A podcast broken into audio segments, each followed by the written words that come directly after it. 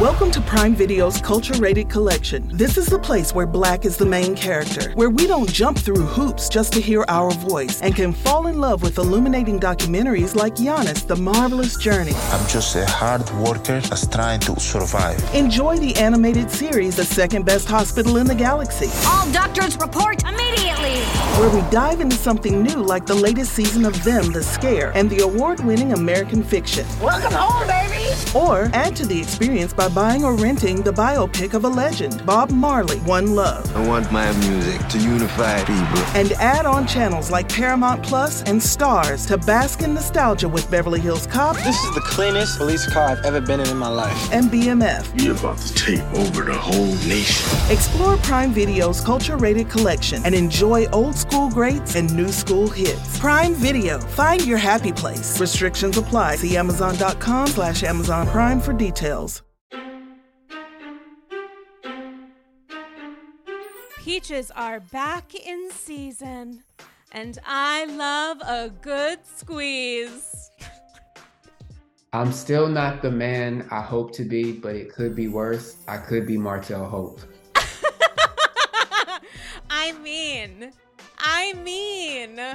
I mean, I mean, oh my God, you guys, it's Andy's Girls. It's episode, I think, 100. No, I just said 109. No, it's not. It's 400. Okay, we're in the fours now. I'm a little extra zesty, guys, today. Um, and you know, it's it's Andy's Girls, and I am so excited to be joined by one of my favorite people literal minutes after some breaking news Atlanta style hath come down. So I think we have a couple things to talk about, and this is the perfect person to deep dive.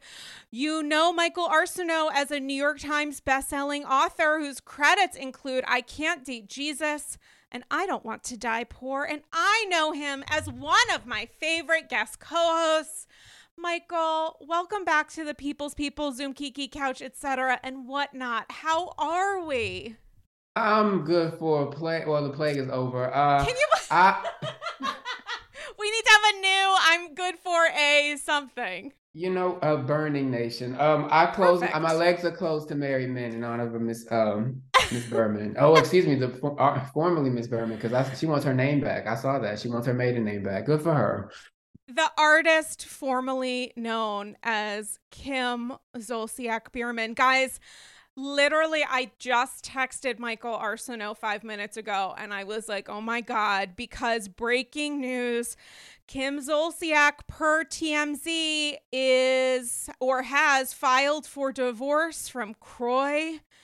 On the heels of some financial struggles, looks like she listed April 30th as the date of separation. So, literally, like five minutes ago, between her and Kroy. They were married for 11 years and had four kids together during that time.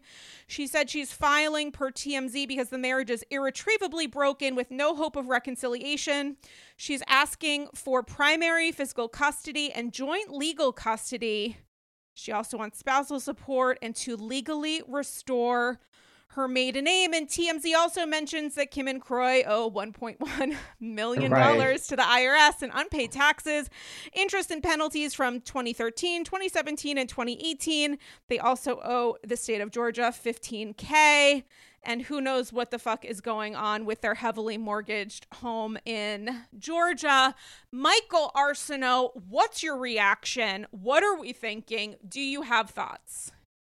Where she's gonna get the spousal support from with all that money they owe in taxes? Now, look, I am my, my my tax. I, um, I, I'm a cross between Bernie Sanders. I get it, and I hate W nine life. Burned it all down. So on on one end, I do feel bad about them for that tax debt. At the same time, like um, I guess I am not to say shocked. Um, I haven't thought about Kim Zolciak this much in a long time. I'll say that. Yeah, cosign. Um, sh- I was not interested in her really making an appearance. Um, Sheree is on a plan. However, I'm a little piqued now, and I actually did read in page six. They already jabbing her. They were like, she must need the money. That's why she's in the trailer. I was like, damn.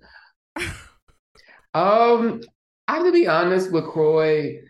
I don't think a nice ass is worth all that because if did I remember this right? Didn't he bring a didn't they think he brought a gun once to the reunion or something crazy? I don't remember him being armed. I I remember him standing guard. That what it I, I don't want to get sued. Um I what he, who's gonna sue you? That's Kroy? true. Well, you know what? I, I got a, I got a I got a cease and desist. Oh, that's what it was. And it was 2011. Okay. One time Andy Cohen did an interview where he said he was relieved that production made sure that Kroy kept his gun open carry in his Oh car when he got really heated at that reunion. That's what it was. Um, I sent us on a journey, but yes, that's what it was. I don't know. Kroy was a lot, and he all the fact that he always drove her around and Mm. she couldn't be left by herself. That creeped me out. Respectfully, I didn't watch the spinoff, so maybe they have a lovely rapport that I missed. But um Big Papa didn't give her tax problems. I'll just say that. No, he just gave her a car. I mean, Big Papa was Big Papa. Wait, what you just mentioned that you were sent to cease and desist was that by? Uh, oh wait, I feel like I know this. Oh no, that was earlier in the year. It was some football player accused of fraud. Um, and my editor's response was, "I'm surprised this is your first one." I was like, "Oh, There's nothing quite. we're factual your over here." I mean, from a you know um, fair and balanced perspective, I have to say I am genuinely shocked. But I mean, we're just I literally just read reading off that TMZ. I hadn't been able to read it all of the way through before we started recording, so I was like, oh, this is new, um, or it's nice to know exactly how much money they owe. But listen, it is. I, don't doubt the veracity of Kim filing. But I have to say, if I'm being totally honest, and you know, this is the space for that, I did immediately think of, I'm going to fuck up how to pronounce his name. It was like Micah, I want to say, Micah and Peggy Tanous on Mhm. Orange County, who were happy in love, and he had all this money, whatever else. And it turns out he didn't really have money.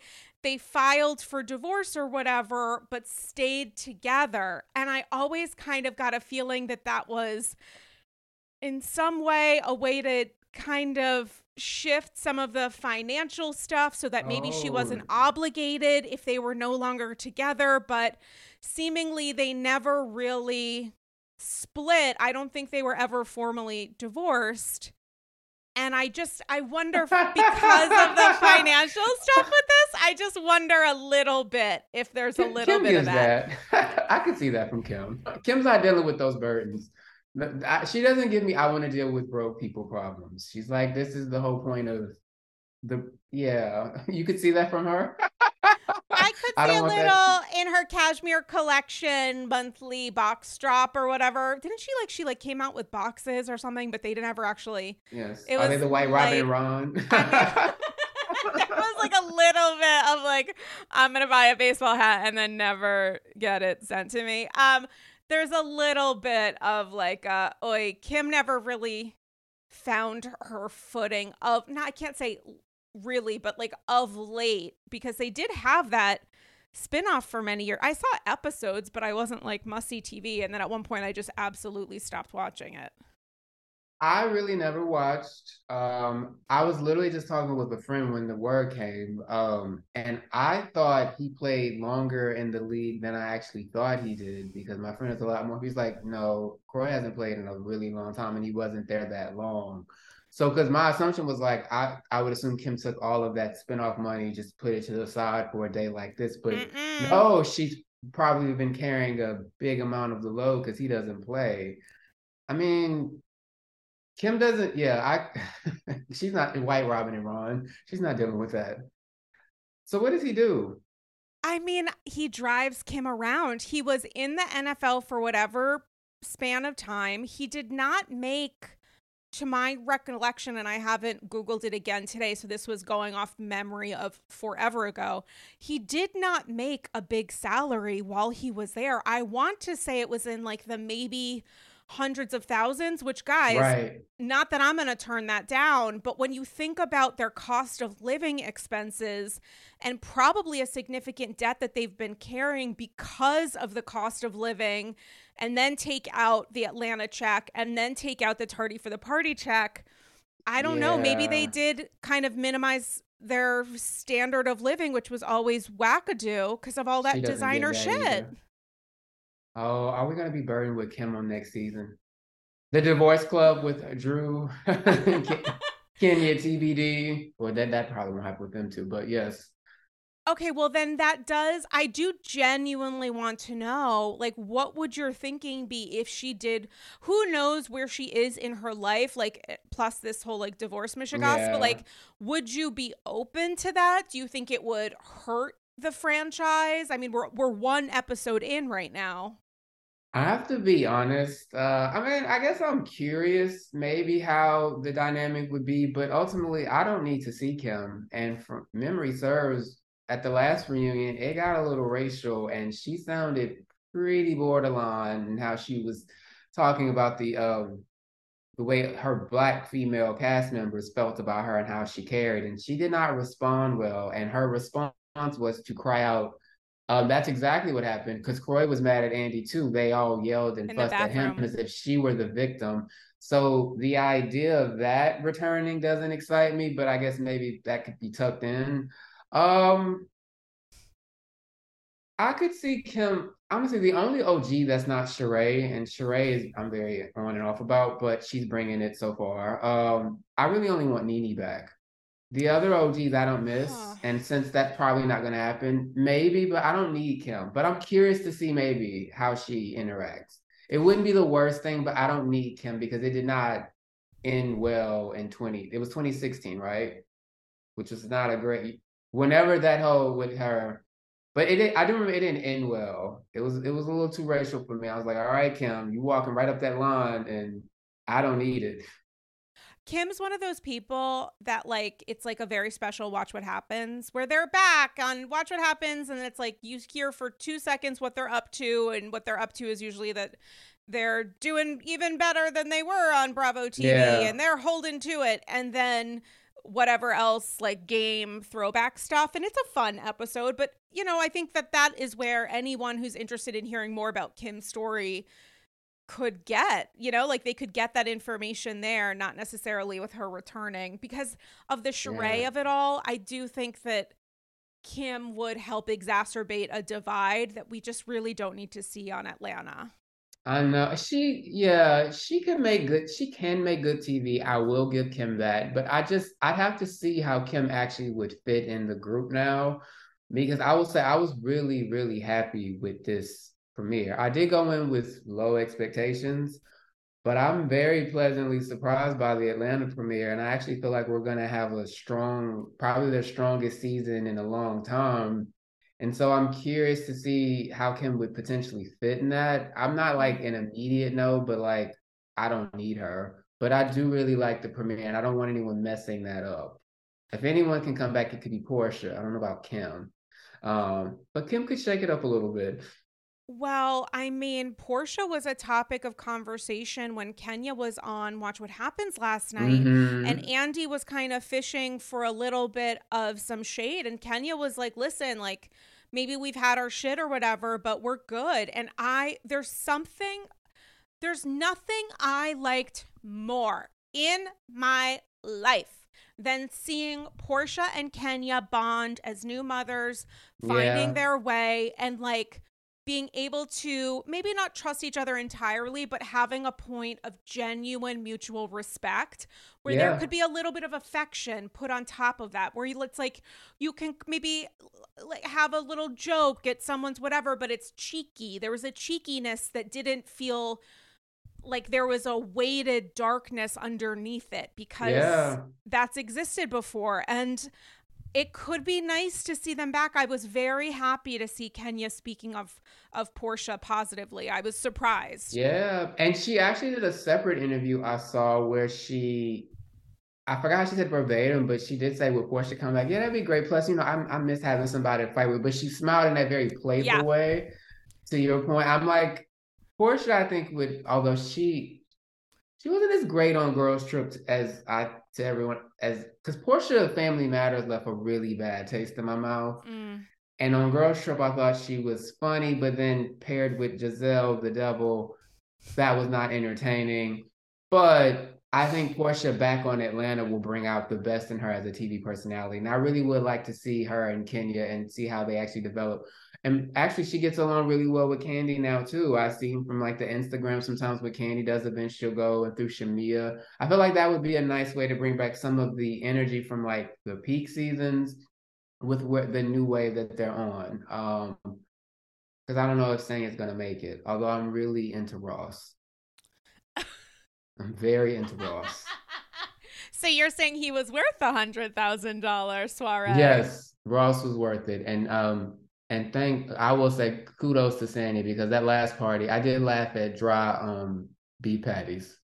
Kenya made me laugh. Um, and you know Kenya's not my person, but I'm actually starting to to see it. I'm still blocked on Twitter, and that's fine. But Kenya, Beyonce, twirl, babe, twirl to that unblock. You're good. You're good. She can twirl over there. I'm fine. But she's she's good on the show. I last season, I'm like, she actually was my favorite, which is sad. How low we reached. So I I have a question for you about the Ross uh, empire dynamic because a, a significant part, or it felt like there was some meat to the scene and the conversation between yeah. Sanya and her family now that her brother-in-law is working for her and her sister seems to there's some like tension there. How much of that tension do you attribute to growing pains as the family is like living together? You have people who are a bunch of people in this beautiful space, but all together without having a a second to breathe potentially separately on their own. How do you kind of unpack that? Do you think that is potentially typical for the environment that they're that they've assembled, that they've created or do you think this is something that's going to turn left really quick? Like what was your reaction to that? My main reaction, that's too many damn people in the house. Um I see that sometimes from certain families, particularly families that come here, but I usually don't see families still live that way at that presumed economic level, even if it is a big house. That's just that's basically three different families in one unit.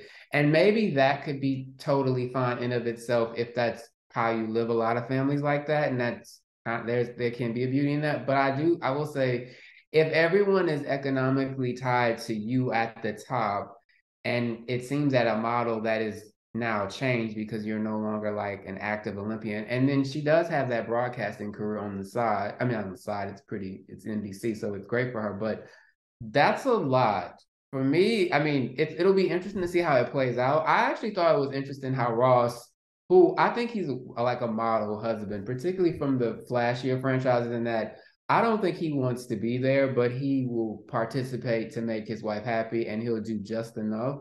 But I actually thought it was interesting, me, when her younger sister, you're in her house telling her at her in her house that she doesn't have boundaries and this, that, and the other, even if it might have been a little legitimate claim, it was the, the tone in which she took it. Mm-hmm. I could tell the way Ross smiled and just excused himself to go tend to their son that he was like, uh, because I think we saw in the previews, Ross is the one that mentions like, this is too much.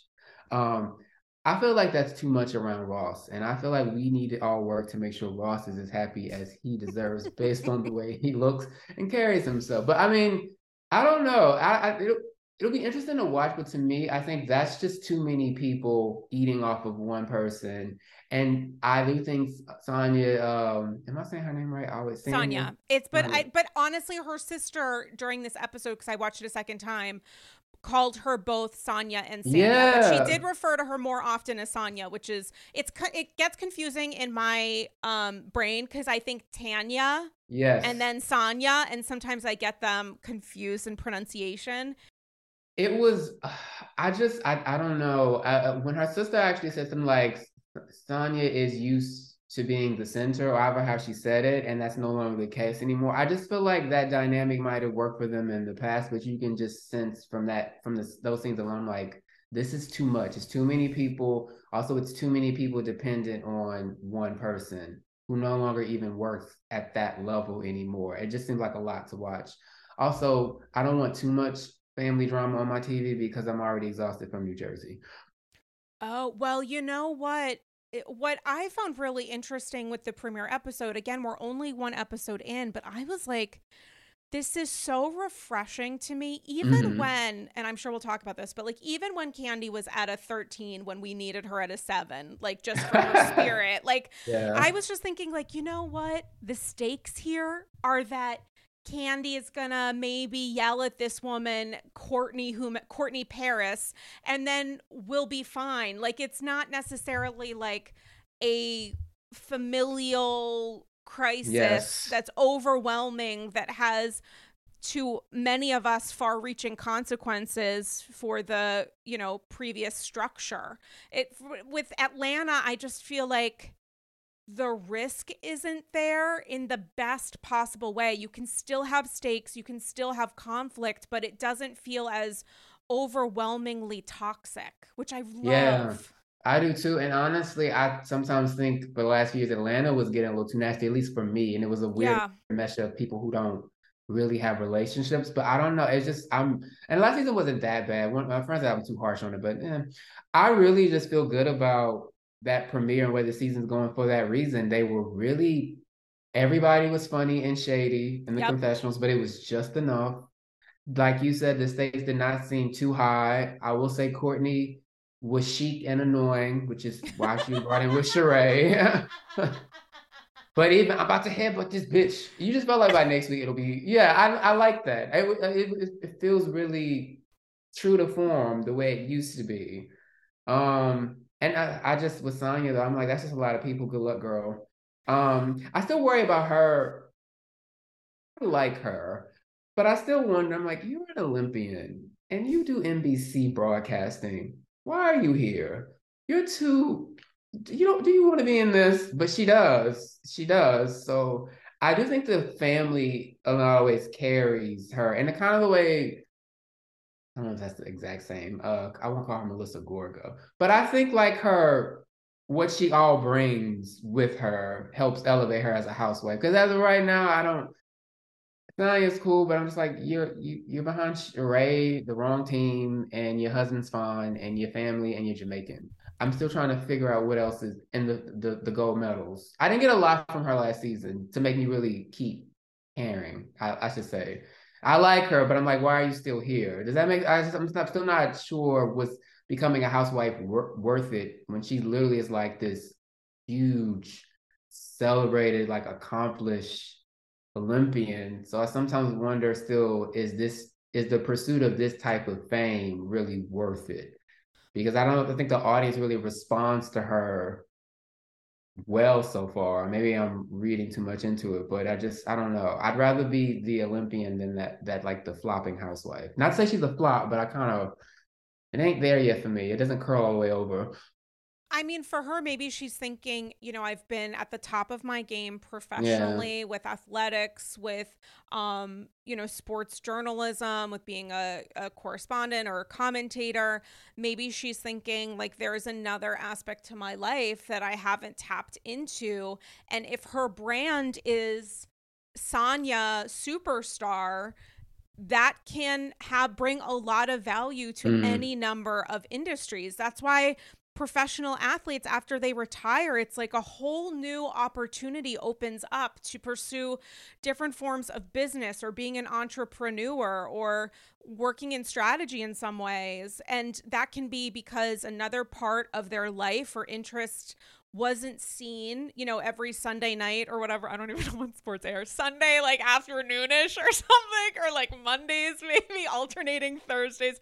Couldn't tell you, but like there's the possibility of like opening up this new world and also I'm bringing a lot of value here. How many Olympians are there, let alone Olympians who might have tangential connections to right. a universe and world that can be incredibly profitable, especially if she's working depending on the language used and it's important but like working with or supporting or however mm. you want to look at the family aspect i would think a significant stream of income with a lot of financial potential that extends her celebrity and her brand is not a bad idea it's not a bad idea at all. I'll just say so th- the party was a nice step up, but last season between those t-shirts and that shoot and mm. that party with the the beef patties you didn't like, I hope the she rises to the occasion more with this season to kind of mask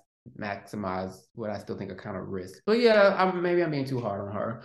I do love her husband, and I don't dislike her. I just am like, why are you here still? I, that's the only thing. I'm I'm gonna give her time. Shout out to Astepro for sponsoring this episode and providing me with free samples. Astepro is a first of its kind nasal allergy spray. It's the fastest 24 hour over the counter allergy spray. It starts working in 30 minutes, while other allergy sprays take hours. Astepro is the first and only 24 hour steroid free allergy spray.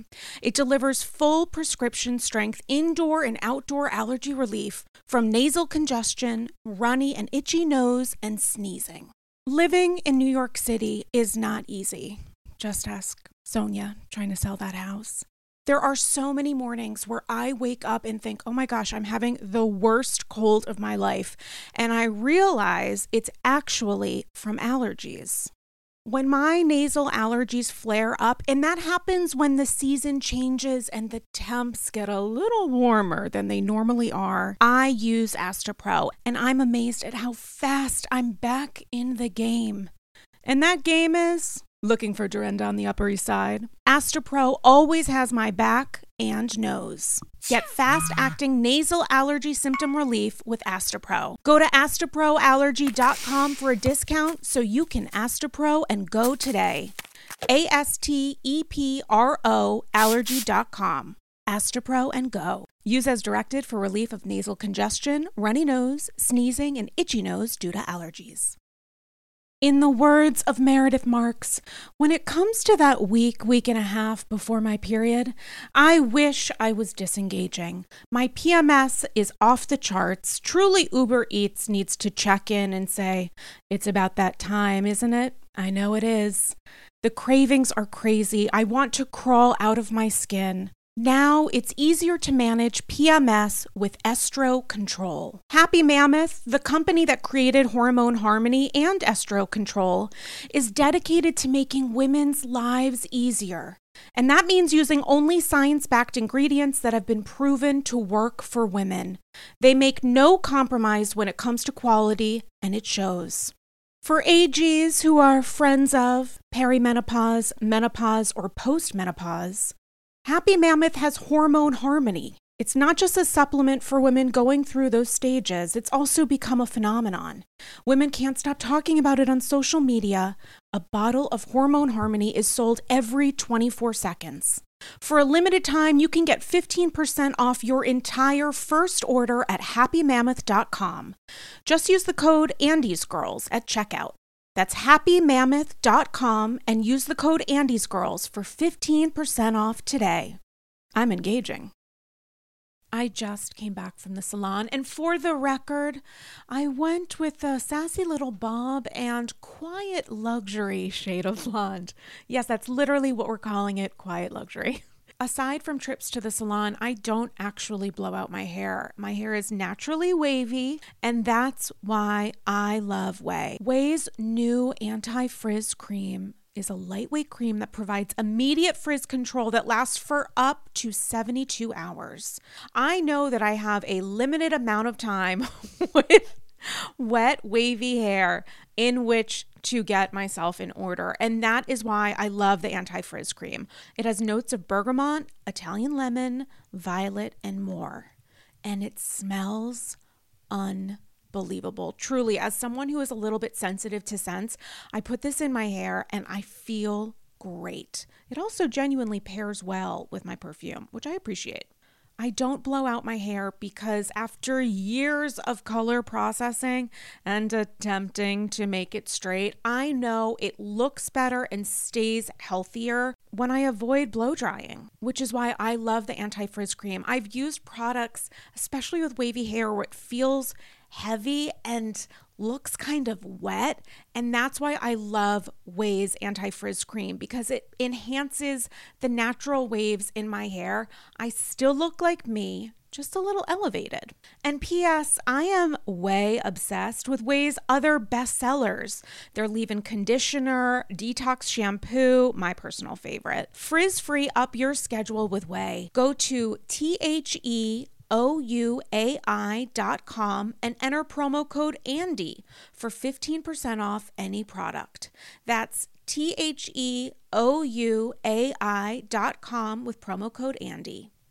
Um, I don't need the other one already though. Courtney can go, but I'm, I'm kidding. I'm kidding. I'm kidding. Well, I'm, I mean, she's kidding, not really that. Here's the thing. Please, who are we going to offend? Courtney? Uh, She's Yeah, too busy packing for Paris. Um. Also, Courtney reminds me a lot of myself in like the six months after I get back from a trip, where I'm like, oh yeah, I was talking to somebody.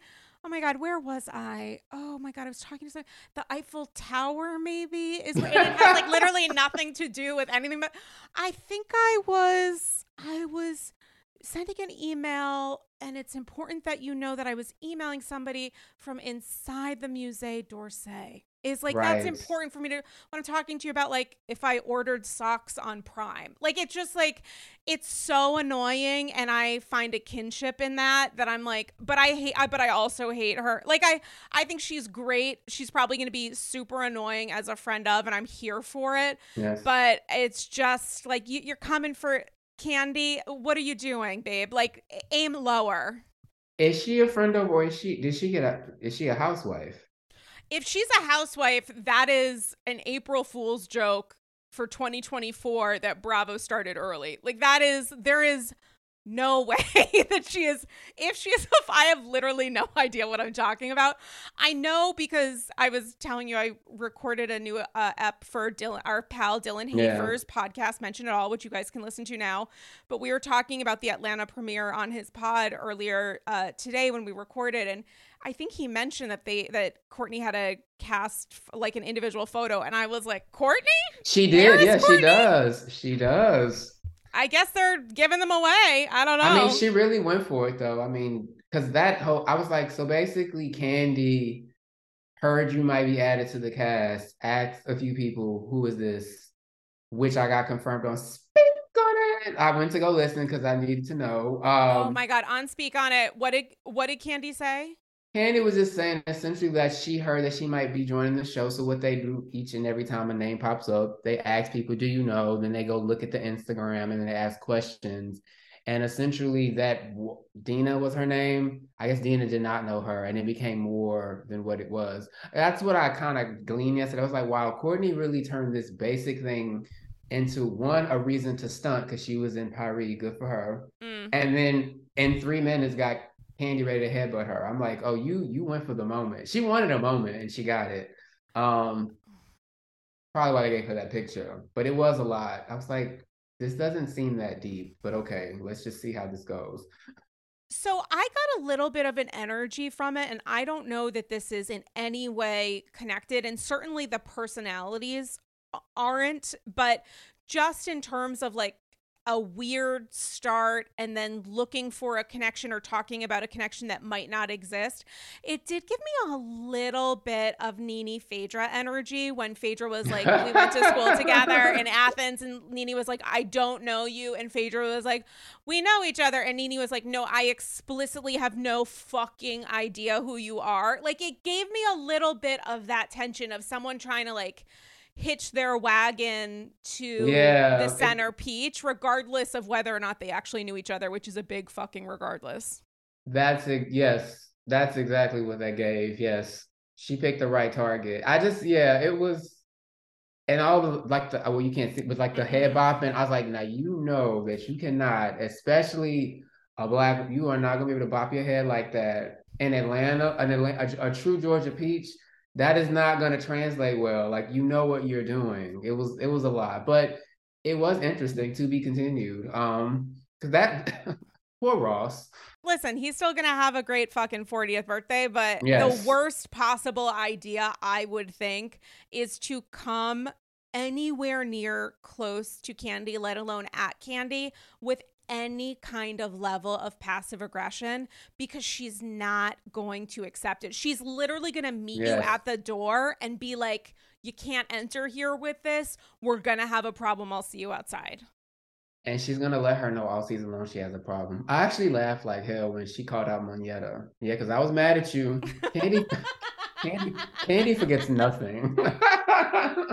the memory here is going to be interesting, especially talking about relationships and things behind closed doors. Mhm. The energy about Kandi and Todd, I maybe I'm the only one. I was shocked. I couldn't believe it. And then when she's doing the Kandi cry where she's so upset and she's so mad and her body like rejects tears, so she has to fight it as it, you know, comes out. I just was honestly very surprised. I was surprised it was that bad. Yes. Um, but in the back of my mind, I went, "Oh, Mama Joyce was right No. again." No, we're not we're not accepting that energy. I won't I accept I it. kind of I kind of do. Okay, so I want Kandi and Todd to make it. I hope they work that out. I hope Kandi finds the right balance. So everyone, I did feel bad more. I felt more bad, more so bad for Ace than Todd. Mm. My thing with Todd is, you knew who you married. You pursued who you married. You don't seem content, or at least happy with where you are. I feel like you're in competition with your wife sometimes. When you, you I think ultimately he kind of objects to the idea of that he's quote unquote Mr. Kandi. And I kind of, and again, maybe I'm wrong, but it comes off as that he's insecure about something he should not be insecure about. Mm. And if you are going to be insecure about that, you should be mad at yourself because you knew who you were marrying. And maybe it wasn't as conniving as Mama Joyce made it seem, but ultimately, like, you know, you hit the lick when you married Kandi.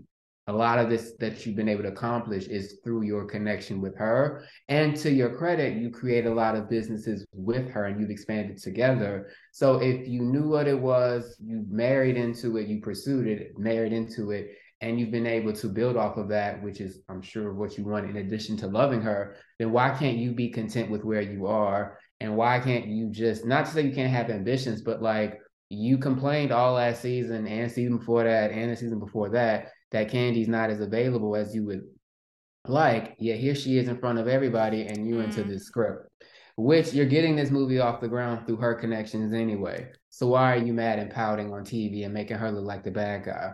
Mama Joyce sometimes maybe needs to watch her tone, particularly at BravoCon. that, that probably didn't help. But she what well, I read in the the they posted at one of the future episodes that's coming, Mama Joyce's BravoCon comments. What? I don't even remember Mama Joyce at BravoCon. She said some little little little I forgot exactly what it was, but it was a Oh little my like little, God. little little little zing at Todd uh, Okay. that maybe we didn't need. And it was end up being televised on one of the Watch What Happens Bravos. So it was like, ooh. Oh, Maybe not. However, I I feel a way about him making Kandi feel bad about being as ambitious as he already knew she was. Again, like Ace has more reason to be like, Mommy, I want you here because Riley warned her about that.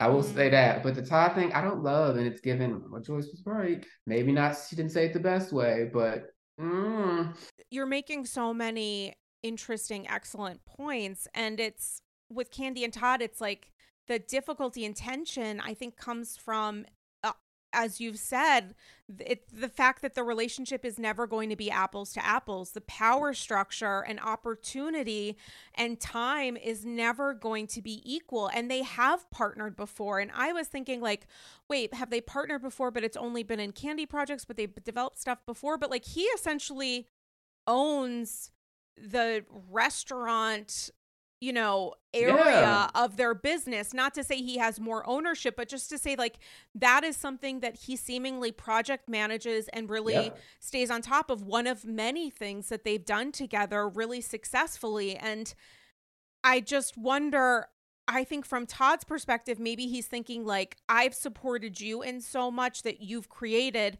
Now it's your turn. And I'm just thinking like, that's not how it works when the power dynamic and time opportunity, money opportunity is never going to be equal. You can't just say, I supported you in that thing we did together. Now it's your time to support me as as as lovely as that might sound, especially to Todd, it's just not I hate to say it, but it's like deeply unrealistic. It doesn't mean she can't support her husband, but from a capacity perspective, I think that's an awful lot to put on top of her, on her rather, on top of everything else.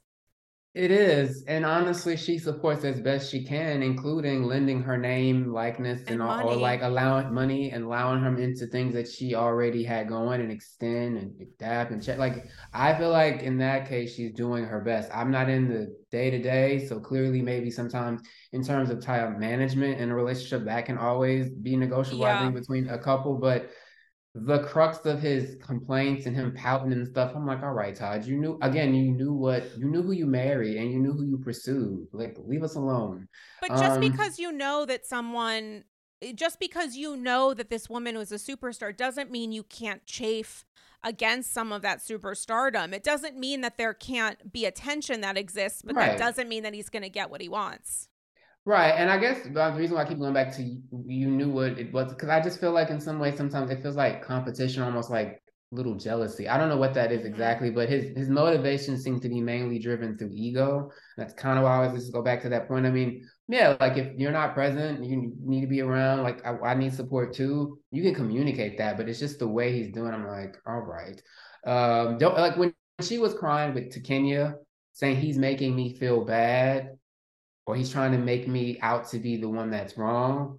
I think in in that way, like she's trying to accommodate. She heard you. You didn't change. You wanted on your schedule exactly, but until you were saying like she's a lot busier, she has more things going on. She tried to meet you halfway in that instance when you complained. It wasn't enough. And now you're in front of the family, the kids, which you also have complained to her about, and she's present, and now you're disengaged pouting in the corner, acting like it's the worst thing in the world because she it's dinner time. I just I didn't love the way that looked. Maybe that'll shift and change, but it just seemed really ego driven and it's like get over yourself. What do you think is the difference here or the intersection in which ego meets up with toxic masculinity? How does that how do you kind of measure the two? I think um, to the Mr. Kandi kind of, I mean, no, he hasn't said that. That's kind of what it comes across it as. was sort of placed upon him. Yeah. I think um, a lot of men are trained to think of themselves in a particular role, especially in terms of like a marriage and particularly being married to a woman. And I think if you date, if you if you're with a woman who already before you met her kind of is beyond those tropes and stereotypes and arrangements.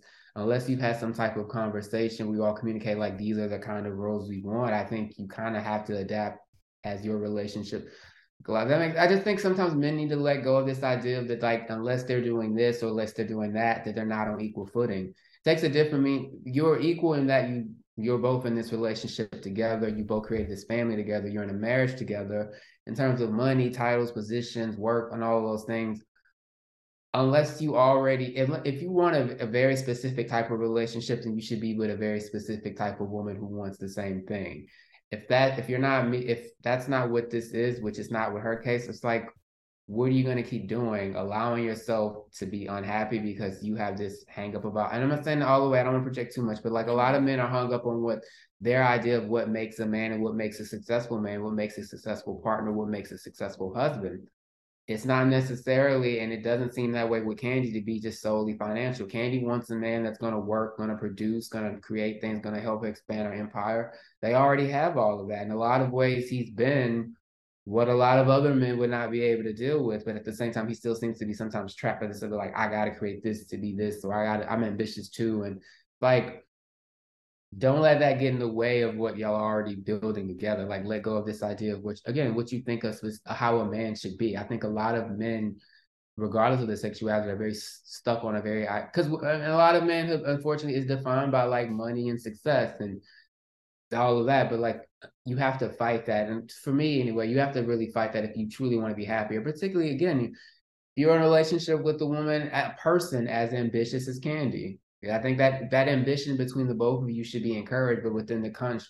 There's a relationship, like again, like you knew what the partnership was, and it seems like they do communicate about what they want to do together. So again, why be hung up on something that just doesn't bring you both happiness because I don't like to see her look unhappy. Um, because I know she loves her Todd, and I don't my man, my man, my man. I do miss Nene, but I just I don't know. I just I can tell Todd is holding on to something that he doesn't need to hold on to. Just let it go. Communicate that you need more time with your wife, but like don't go out like this. I I, I feel like he can do better than that. Yeah, and I think providing looks different for everyone. And the kind of Right. providing that Kandi is looking for from Todd, Todd might feel is not enough. He might be thinking, listen, am I meeting my wife's needs?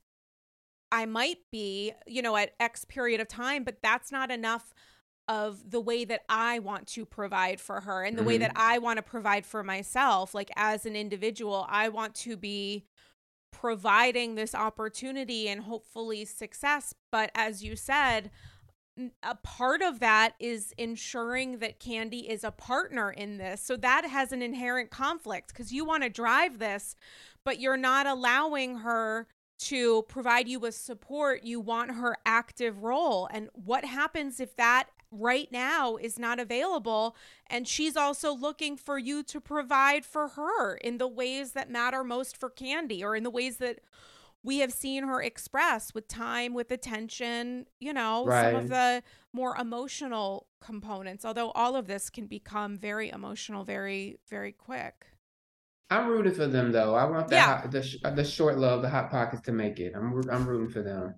I say that affectionately, by the way. I love a hot pocket. We love a hot pocket. And there was heat in other areas from the premiere episode, most certainly in trying to figure out what the fuck Sheree is up to with her new toxic boyfriend. And I'm so curious for your thoughts on this, both about their dynamic and also sort of Kenya's pleasure. like fuck with it. I just want to say I watched Love and Marriage Huntsville, so I'm familiar with Martell and literally the juxtaposition between the premiere and the night before, where he's being thrown out Of of his his ex kid's birth because he, as his ex-wife communicated, you're not supposed to be there. We have different Martell on because Sheree's already come up on Love and Marriage Huntsville. Oh, has she? I've only seen clips. Yes, she comes Okay. up, I think, on like uh because I think this is the second half of a season. She came up Okay. on like the premiere. Um Martell is um an attractive man that people like who slings his dick around, who will probably always get away with certain things because people find him attractive. I'm more like Kenny, I'm like, you might be look nice to look at, but that is actually all a repellent. But I actually think he's still hung up on his ex-wife. Um, so the Sheree thing, um, I wouldn't say. uh, I think because I think and I watched Kandi kind of misspoke. I don't think she meant opportunist. She meant when they did like it's a little thirsty. Mm-hmm. Um,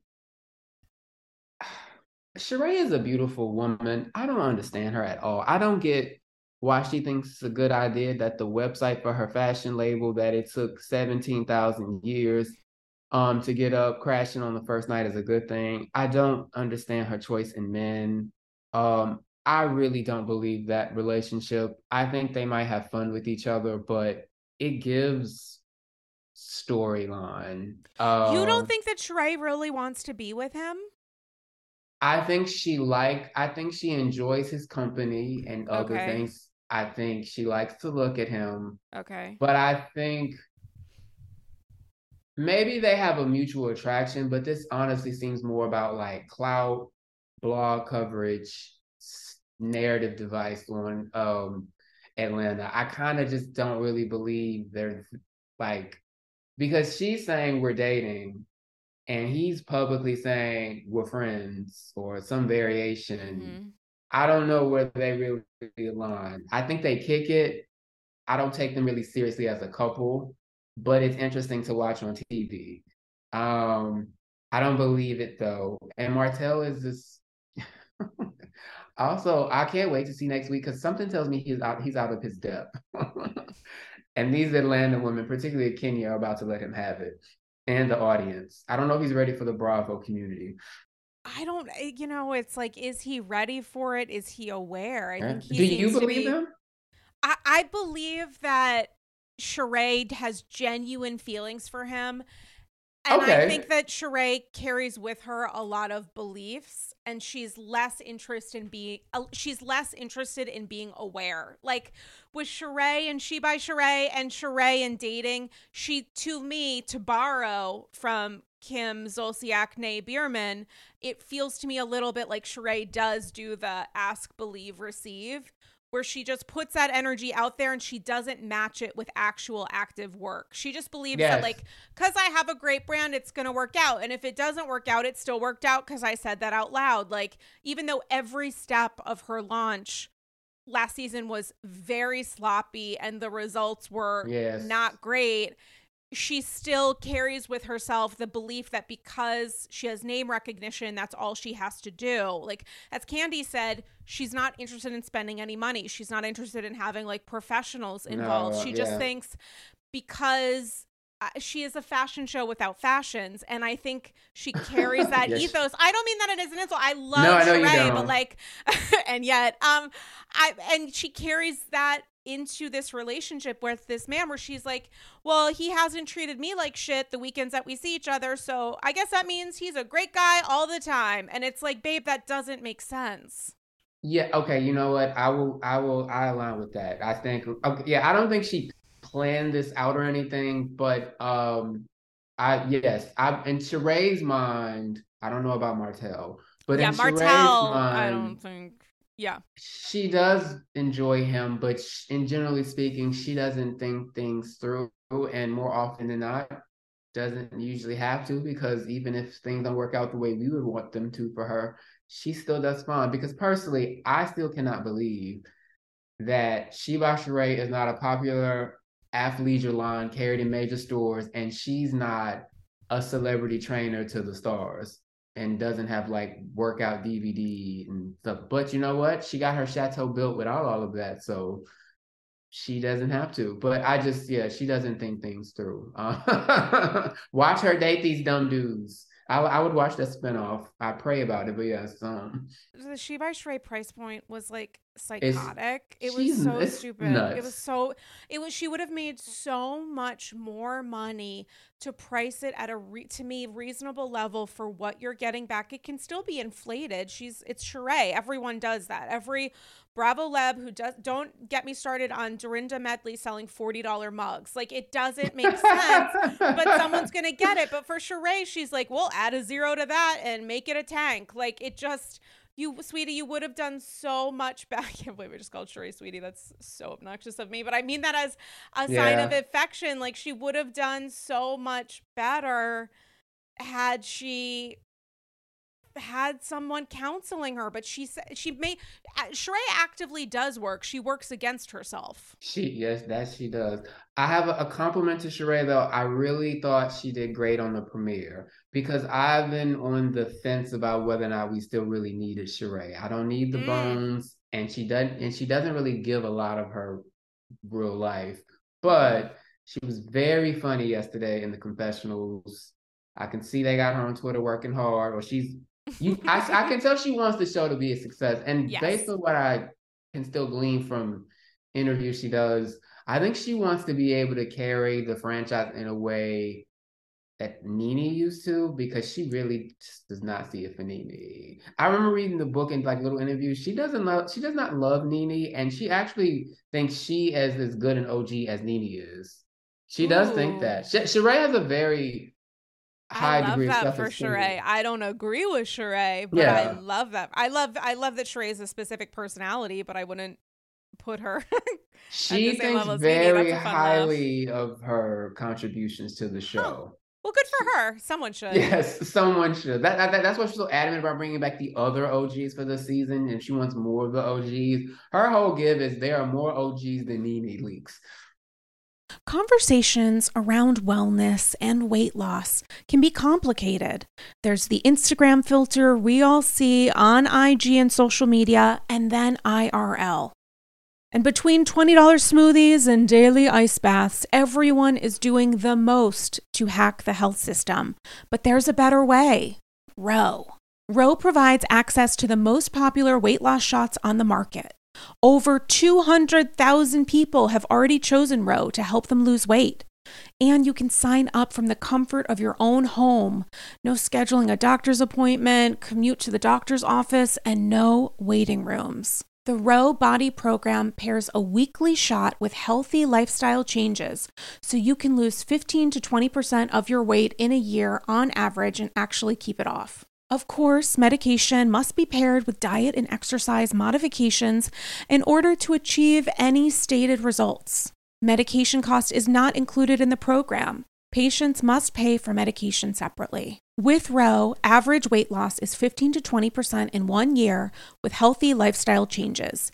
BMI and other eligibility criteria apply. Go to ro.co slash andysgirls. You can sign up today and you'll pay just $99 for your first month and $145 a month after that. Medication costs are separate. That's ro.co slash andysgirls. Sign up today. Welcome to Prime Video's Culture Rated Collection. This is the place where black is the main character, where we don't jump through hoops just to hear our voice, and can fall in love with illuminating documentaries like Giannis, The Marvelous Journey. I'm just a hard worker that's trying to survive. Enjoy the animated series, The Second Best Hospital in the Galaxy. All doctors report immediately. Where we dive into something new like the latest season of Them, The Scare, and the award winning American fiction. Welcome home, baby. Or add to the experience by buying or renting the biopic of a legend, Bob Marley, One Love. I want my music to unify people. And add on channels like Paramount Plus and STARZ to bask in nostalgia with Beverly Hills Cop. This is the cleanest police car I've ever been in in my life. And BMF. You're about to take over the whole nation. Explore Prime Video's culture rated collection and enjoy old school greats and new school hits. Prime Video. Find your happy place. Restrictions apply. See Amazon.com slash Amazon Prime for details. Well, I mean, I do want to get your thoughts just to shift a little bit, even though there's a whole lot more we could say about Atlanta, but I just need to dip. I mean, I'm dipping out. I, in the words of uh, Sandoval, I, I just need to dip in a little bit on New Jersey Oh, yes. with you Okay. because a lot is happening. There was that scene of um Louis with the you're being mic'd. Oh, I guess I gotta play pretend. I just want to get your thoughts on where you are with Giudice, Giudice, Giudice v Gorga or anything else. Um, that scene didn't, I guess, look great for either one of them, but that was also after months of them inviting the couple to other things and they returned on camera and off and they didn't go. So I could see why, and maybe at that point, even if it didn't look great on camera, then maybe that's why Louis took that attitude. Um, I do find Louis strange for multiple reasons still. Um, and I can tell he is really into being in the mess. Okay, my I'm tired of both of them. But I do think, um, particularly here, a lot of people probably want Teresa more. When Joe Gorga is exactly like Teresa, if not a bigger monster. I don't understand this. I find him jealous of his sister, and even if everyone is tired of talking about it to death, the fundamental issue has always been they went behind Teresa's back to get on this show. They risked their family relationship for fame.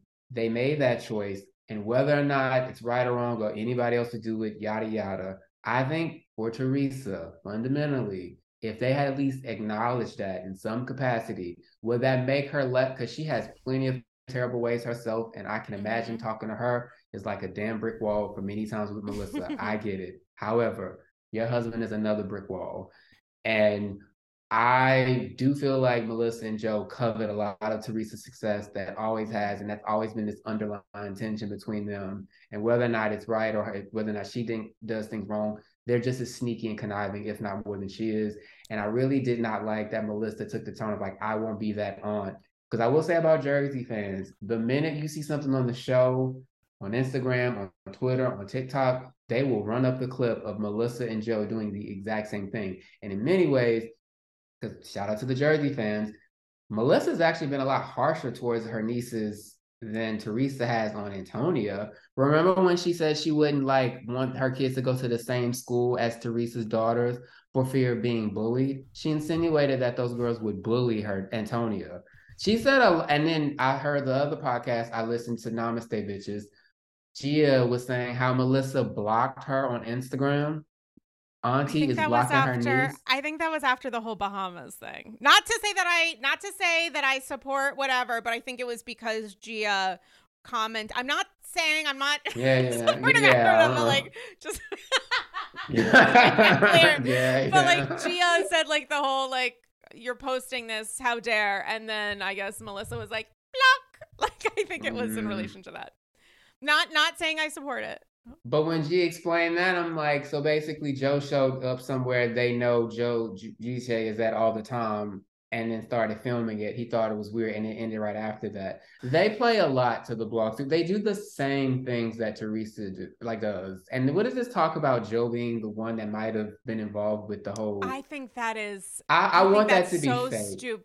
I need that, that to be fake. I need that to be fake and stupid. That he didn't do anything like that. I, I feel like that's a conspiracy. Like we're we're a little bit better than that, right? We're not. I can never not tell with New that Jersey. family. Actually, I, yeah, that's actually true. I was like, I hope not. Teresa said that about Caroline for literal years until essentially like five minutes ago when she was yes. like, "Oh wait, just kidding. Um, I need to do an even exchange. I held on to my receipt. My receipt is my imaginary memory, and here we go." And I'm not even honestly critiquing yeah. Teresa. That's just like literally what happened. But both of them are exhausting. Although I just feel like it's easy to make. I mean, I guess Teresa. I don't know. I honestly, I, I, I just feel like people pile on Teresa, but I don't get why Joe and Melissa get so much, especially when it comes to the kids. There are actual clips of Joe and Melissa being a lot nastier to their nieces than her to him. So for her to throw this, I'm sorry. I'm going back to the. I'm giving thing. face.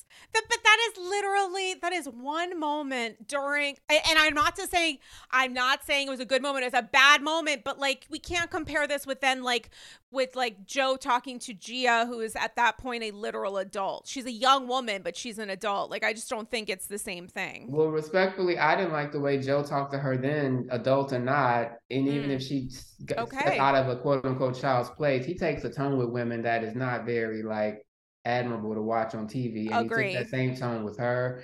Agreed. I do not like Melissa saying my nieces looked at me like they have hate in their hearts for me that she might have actually felt that way, but as an aunt, do you and if you genuinely you felt that way, loud? is that something you say out loud? Is that something you say on TV?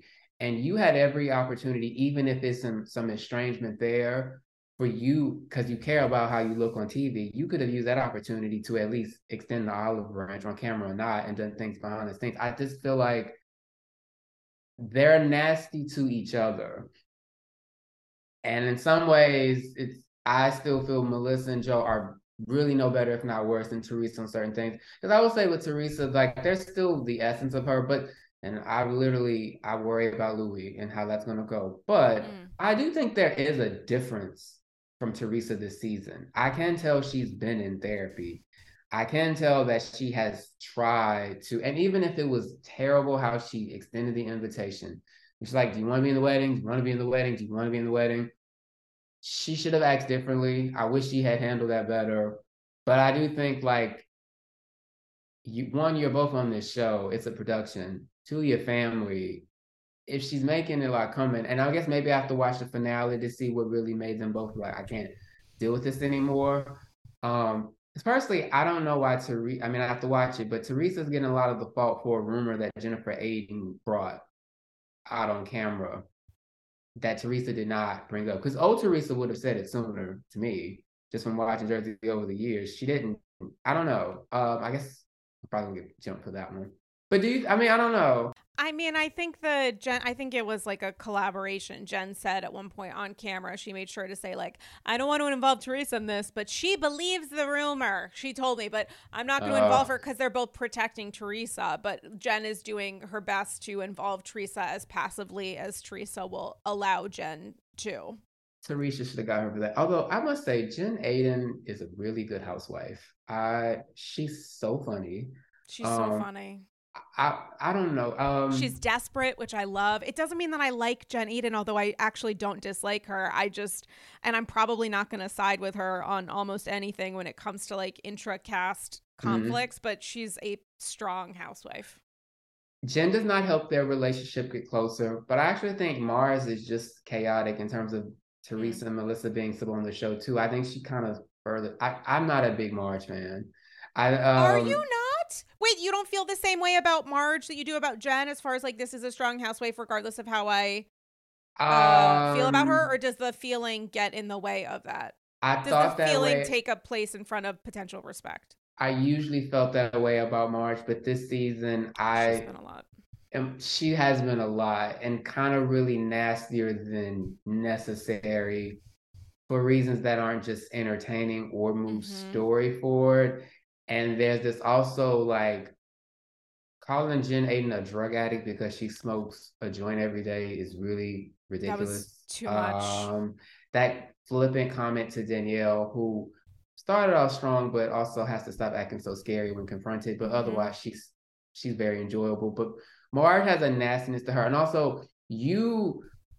That whole dumb argument, I'm like, you wear it as a badge of honor that you keep what is you're the bone collector of Jersey. You enjoy this and you make a big deal out of it. I don't know. Marge's is really nasty this season. Um, the season for me, I was into it, moving along. At the, I will say, I'm kind of ha- I'm looking forward to it ending and just seeing how the reunion. Are you? It's become not as ex. It it was fun, and then towards the middle, now we're near the end. I'm like, this is like too much. I actually really enjoyed the moments where Melissa and Teresa could be civil and actually really nice to each other. But I don't want to watch them argue for for the next couple of years. It's I'm I don't know how they fix that, but it's I'm exhausted.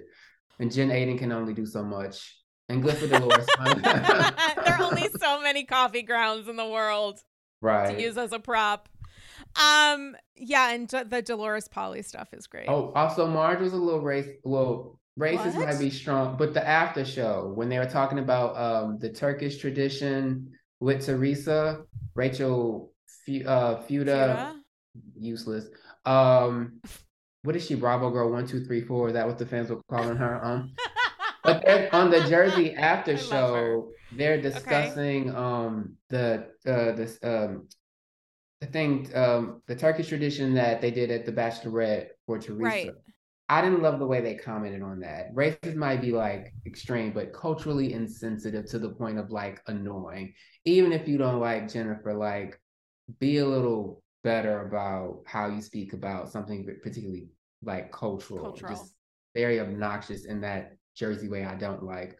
Um, I think I'm just I'm done with Marge. Um, Wow, I am I am so not not to say I don't uh, not to say that I disagree about Marge going a little too dark and too deep with some of her cuts this season because I think that's been pretty consistent for her this season. There's been moments where I'm like I don't totally get this, but I am surprised that you like really just aren't vibing with her. yeah, I won't maybe I won't banish her, but like I am bored with this and I Hmm. kind of don't I won't miss it if it's going. I kind of don't know what they're gonna do with Jersey next season. Nobody does. I, the cast obviously doesn't. Melissa's come out strong and being like, "LOL, I know that you guys are all talking about like what happens after I leave, but I'm not going anywhere essentially until they tell me." You know, like so I I don't know what's going to happen. Yeah. Maybe that doesn't mean anything, but I would just want to note the worst offender because I forgot about her. That's what she gets. Jackie is actually the most annoying, and I want her to leave because her whole behavior this season is I'm jealous that I've been replaced and I can't Right. take. It's really obnoxious. You're not that clever. I was actually really happy about you talking about food and writing the book. Right. Your husband's still cute. You're still Mm. rich.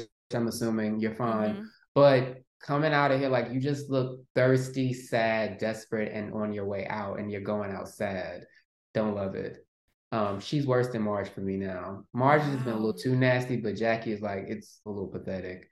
Um, Well, I mean, speaking of the after show, so I hadn't watched any of the episodes until like this past weekend, and I watched like I think like 15 because they keep splitting them now for views Yes. where it's like part one, part two, which is so fucking annoying. It's not clear is if you're watching it on your TV, which is part one, which is part two, and it's just like just do a 20 minute episode. Like, don't make me put in this extra work. I know that you're getting like more commercials, but just like add more commercials to the first fucking thing. Like, let's not do part one, part two for this shit every. It's so annoying. But anyway, Inflation is ruining everything. and inflation is absolutely ruining everything. That being said, there's a lot that I really appreciated about Melissa and sorry, apologies, trigger warning, but like Melissa and Rachel's dynamics. But Mhm. I have to say, now this is like a little bit of a like, ooh, where's the Easter egg moment? There's some interesting energy. If you watch a hundred of the different part one, part twos between Danielle and Jen Aydin, where you can tell Danielle is like ever so slightly trying to push back on stuff. She seems annoyed at points where where Jen is Mhm. willing to like do whatever it takes to be Tre's number one bodyguard. You can see with Danielle like she gives looks at points, not looks to camera of a wink, but genuine like I don't want to be associated with this as hard as this person sitting next to me does. And I might not agree with what they're saying. It's very interesting and it makes me very curious for how this dynamic might work next season because we put them into these like Danielle's on team Tre and Rachel's on team Melissa and Rachel and Melissa have a genuine seeming like You can see legit relationship at this point. They have a mutual affection. Danielle might still have that with Teresa, but she's not having it with Teresa's spokesperson potentially. And that to me is very interesting. I would like to see more of that next season. Yes, she's probably gonna make that smart pivot. I was, I um, Teresa is fundamental to the show, but I've heard you say this before too. And Melissa, because she comes with Joe too, just fits better overall As an with ensemble. The yeah. I I see Gia one day becoming the first uh housewife child to like take the mantle, but Wow. she'd probably be great. I mean, she's gonna be a lawyer. You know, she can do both. Um, She could do M- both. Melissa fits better with the ensemble, but I can't see them letting Teresa go. So I'm very curious how this goes. But I I did pick up on Danielle sort of Tiptoeing. because I because she's enjoyable. I I find her. I think her and Rachel actually are both nice additions to the show. Um, but this balance, this split casting cannot keep going on. So I'd actually like to see them more. It felt like they were trying that at first, and that kind of just Mhm. blew up really quickly. But you know, I did notice that about Danielle, and honestly, it's just Jen Aydin that really. Because even Dolores, sometimes I notice when Teresa, she's just like, okay, she's checked out. so I commented on that because I was doing like a full little sassy recap when I was watching the stories of be like, watch Dolores, watch Dolores's face. And apparently Dolores said after the fact that the reason she looked so uncomfortable is because she was physically uncomfortable. There was like an issue with her outfit and maybe something else. She felt too constricted. So if you because her face is so obviously uncomfortable, which many of us thought was, you know, because we're watching this fucking thing. I'm thinking she's reacting to Teresa's stuff and being like, not this again, not Mhm. this again. And while I am sure, because I believe Dolores, that there was some sort of costuming outfit issue, I would not be surprised if that was not the only reason we were getting some looks. I think it was the reason they were at a 10, but my thinking is probably she's internally feeling maybe a six or a five, but like I, I don't think that she she's telling us why she like looks that way, but I don't know that she would disagree with some of our interpretations regardless of her Right. level of discomfort physically. That would explain the general disposition. But yeah, there are still moments when she speaks and Teresa looks at Dolores, and Dolores is just, Done. yes. Because I mean, she did say months ago that they're done and should just Mhm. let it go. I would I would be exhausted listening to that for I don't know how it's been more than a decade. Well, decades for them because she's known them forever. previous to um previous to joining Housewives and previous to Dolores previous to Housewives being a thing and certainly previous to Dolores joining. I genuinely guys, listen, not every after show is worth it and um, while I do not work for Bravo, it is on Bravo's YouTube, which is their handle, I believe, Bravo TV, whatever. They have after shows for select franchises that typically start halfway through the season. You can watch it on their YouTube page, and that is where you can find it. I highly, I just did like a genuine binge of a bunch of them, not all of them, but uh, several weeks worth of the after of the multi part after show, and it was highly interesting. I was like, oh, this is they were giving a lot. There was a lot of stuff coming that I yeah. thought um was really interesting. Listen, you know, I'm always interested for your thoughts, Michael Arceneaux. I love to talk to you. Are you watching VPR? We can't get into it. I like, am. I, okay, I great. Am. You're coming back literally yes. in an hour and a half. We need to talk Scandoval. Also, while you are not in the New York City area, I just need to say that our pal Dylan Hafer and I are doing a Scandoval spritz. That's right. Andy's Girls Live is back. It's only the third time that we have done a live show IRL here in New York, and you can get a ticket to watch wherever because we're doing a live stream, and you don't even have to watch it live. You can watch it on demand after the fact, so it's very time zone friendly. Get your tickets at thegreenroom42.venuetix.com. $20 ticket in person and live stream online. And that link to get tickets is in the show notes for this episode.